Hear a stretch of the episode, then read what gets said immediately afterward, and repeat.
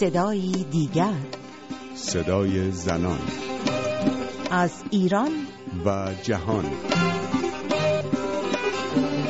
شنونده برنامه هفتگی صدای دیگر هستید و من رویا کلمی مجد میزبان شما خواهم بود.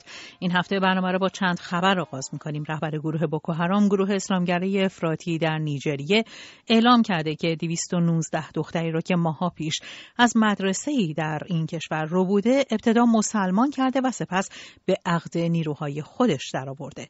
این دختران برای شرکت در امتحانات به مدرسه رفته بودند که گروه بوکو حرام اونها رو رو بود. بقیده گروه اسلامگرای بوکو حرام نباید زنان و دختران به مدرسه برن و به گفته اونها به شیوه های غربی آموزش ببینن.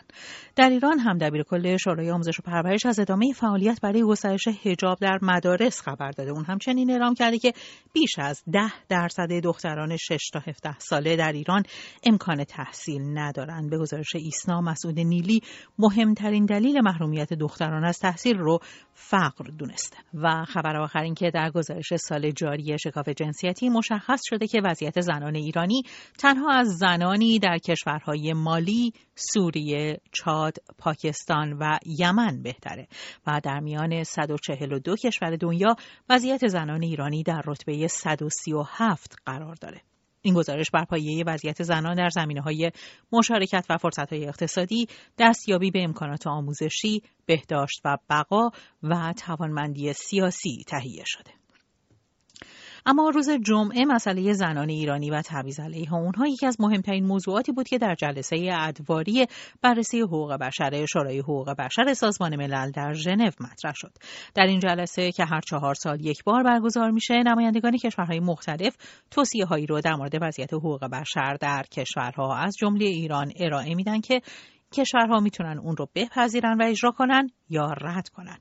پیش از برگزاری این جلسه ایران گزارش خودش را در مورد وضعیت حقوق بشر در ایران در چهار سال گذشته به سازمان ملل ارائه داده بود. گزارشی که اونطوری که شادی صدر حقوقدان و از مدیران سازمان عدالت برای ایران میگه در مورد بسیاری از مسائل از جمله مسائل زنان با واقعیت منطبق نبوده. ایران ادعا کرده که قانون حمایت از اطفال و نوجوانان بی سرپرست و بد سرپرست رو تصویب کرده برای اینکه وضعیت کودکان بهبود ببخشه در حالی که ما می‌دونیم که محتوای این قانون به عنوان مثال به پدرخوانده اجازه میده که با فرزند خوندش ازدواج کنه و مورد اعتراض فعالان حقوق کودک قرار گرفته. مثال دیگه اینه که ایران پذیرفته بوده که قوانین رو به شکلی تغییر بده که مادر ایرانی بتونه تابعیت خودش به بچهش بده حتی اگه شوهرش خارجی باشه.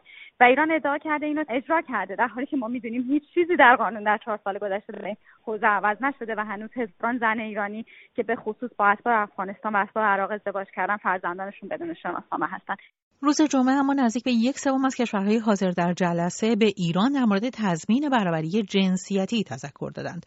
رها بحرینی پژوهشگر امور ایران در سازمان عفو بین‌الملل در مورد توصیه‌های مطرح شده به ایران در مورد مسائل زنان میگه در زمینه شونت و تبعیض علیه زنان میشه گفت که توصیه های بسیار دقیقی از جامعه بین المللی به ایران داده شد.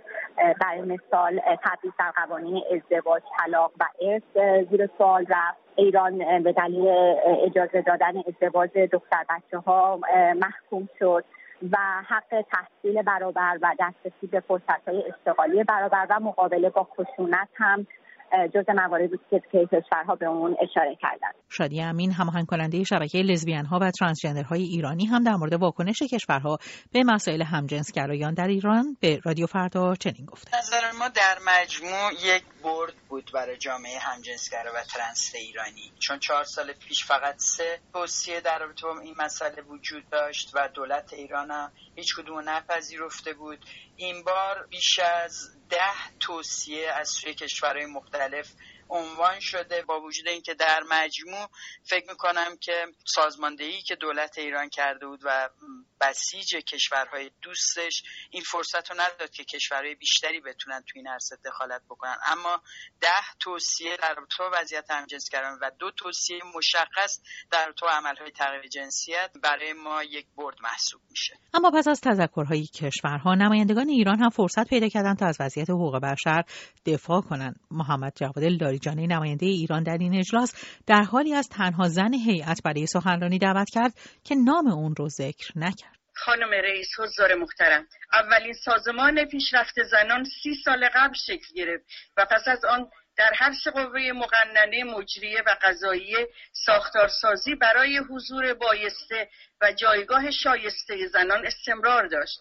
همان گونه که در اصول متعدد قانون اساسی جمهوری اسلامی ایران تصریح شده زنان و مردان در عرصه اجتماعی برای دستیابی به مشاغل و دخالت در مقدرات اساسی فرصت برابر دارند. مریم حسین خواه پژوهشگر مسائل زنان از لندن همراه ماست. خانم حسین خواه چهار سال از برگزاری اولین جلسه بررسی ادواری حقوق بشر در ایران میگذره. در این چهار سال چه تغییری در وضعیت زنان ایرانی ایجاد شده؟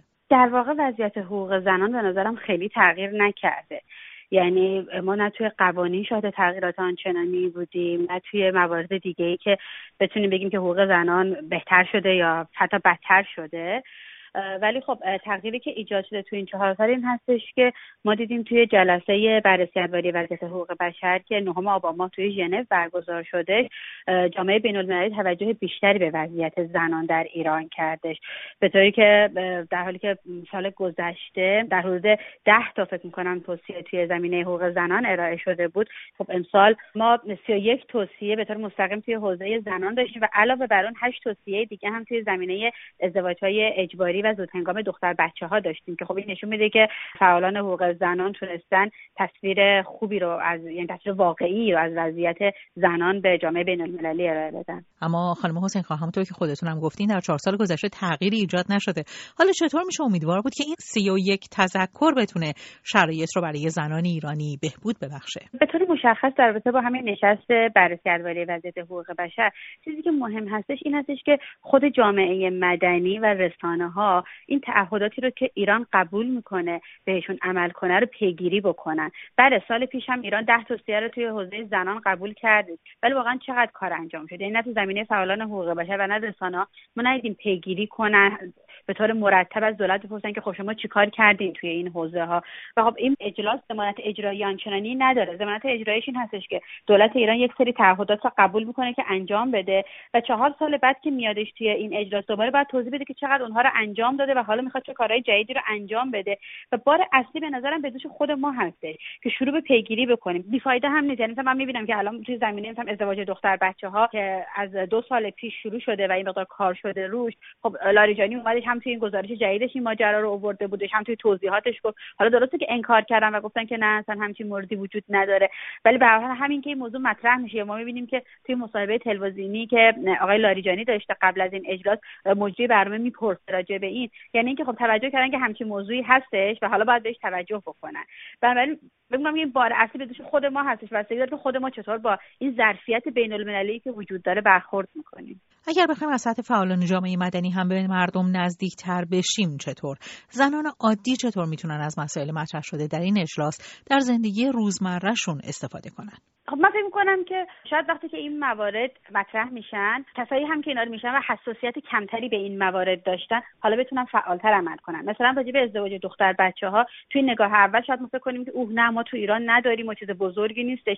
ولی وقتی که آمار ارائه میشه که چقدر تعداد ازدواج دختر بچه ها دخترای زیر 10 سال زیر 15 سال بالا هست شاید منی که الان دارم از رادیو میشنوم حساستر بشم و اگه توی فامیلم آشنام ببینم که همچین موردی هست واکنش نشون بدم. حداقل اینه که اعتراض کنم. حداقل اینکه یه طوری کمک کنم که اون دختر بچه از ازدواج اجباری بکشمش بیرون. یا به طور مثال وقتی که میشنون که یک مورد به عنوان تجاوز در زناشویی مطرح شده می‌تونن برن حتی از دکترای زنان سوال بکنن. یا اگه مثلا پیش مشاوری میرن برای مشکلات خانوادگیشون بپرسن که خب این چطور هستش؟ چه چارچوبی داره؟ اگه که شوهر من خواستش که به زور با من رابطه جنسی داشته باشه یا من شنیدم که زن دیگه این مشکل رو داره ما چطور می‌تونیم برخورد بکنیم؟ چون خب خیلی از این حرفا ممکنه که توی صحبت هایی که بین همدیگه زنا می‌کنن راجع به زندگی های خانوادگی یا شوهراشون مطرح بشه. ولی شاید حتی خیلی ندونن که این اصلا یک نوع تجاوز هستش و میشه باهاش برخورد قانونی کردش. سپاسگزارم از مریم حسین خواه پژوهشگر مسائل زنان ساکن لندن.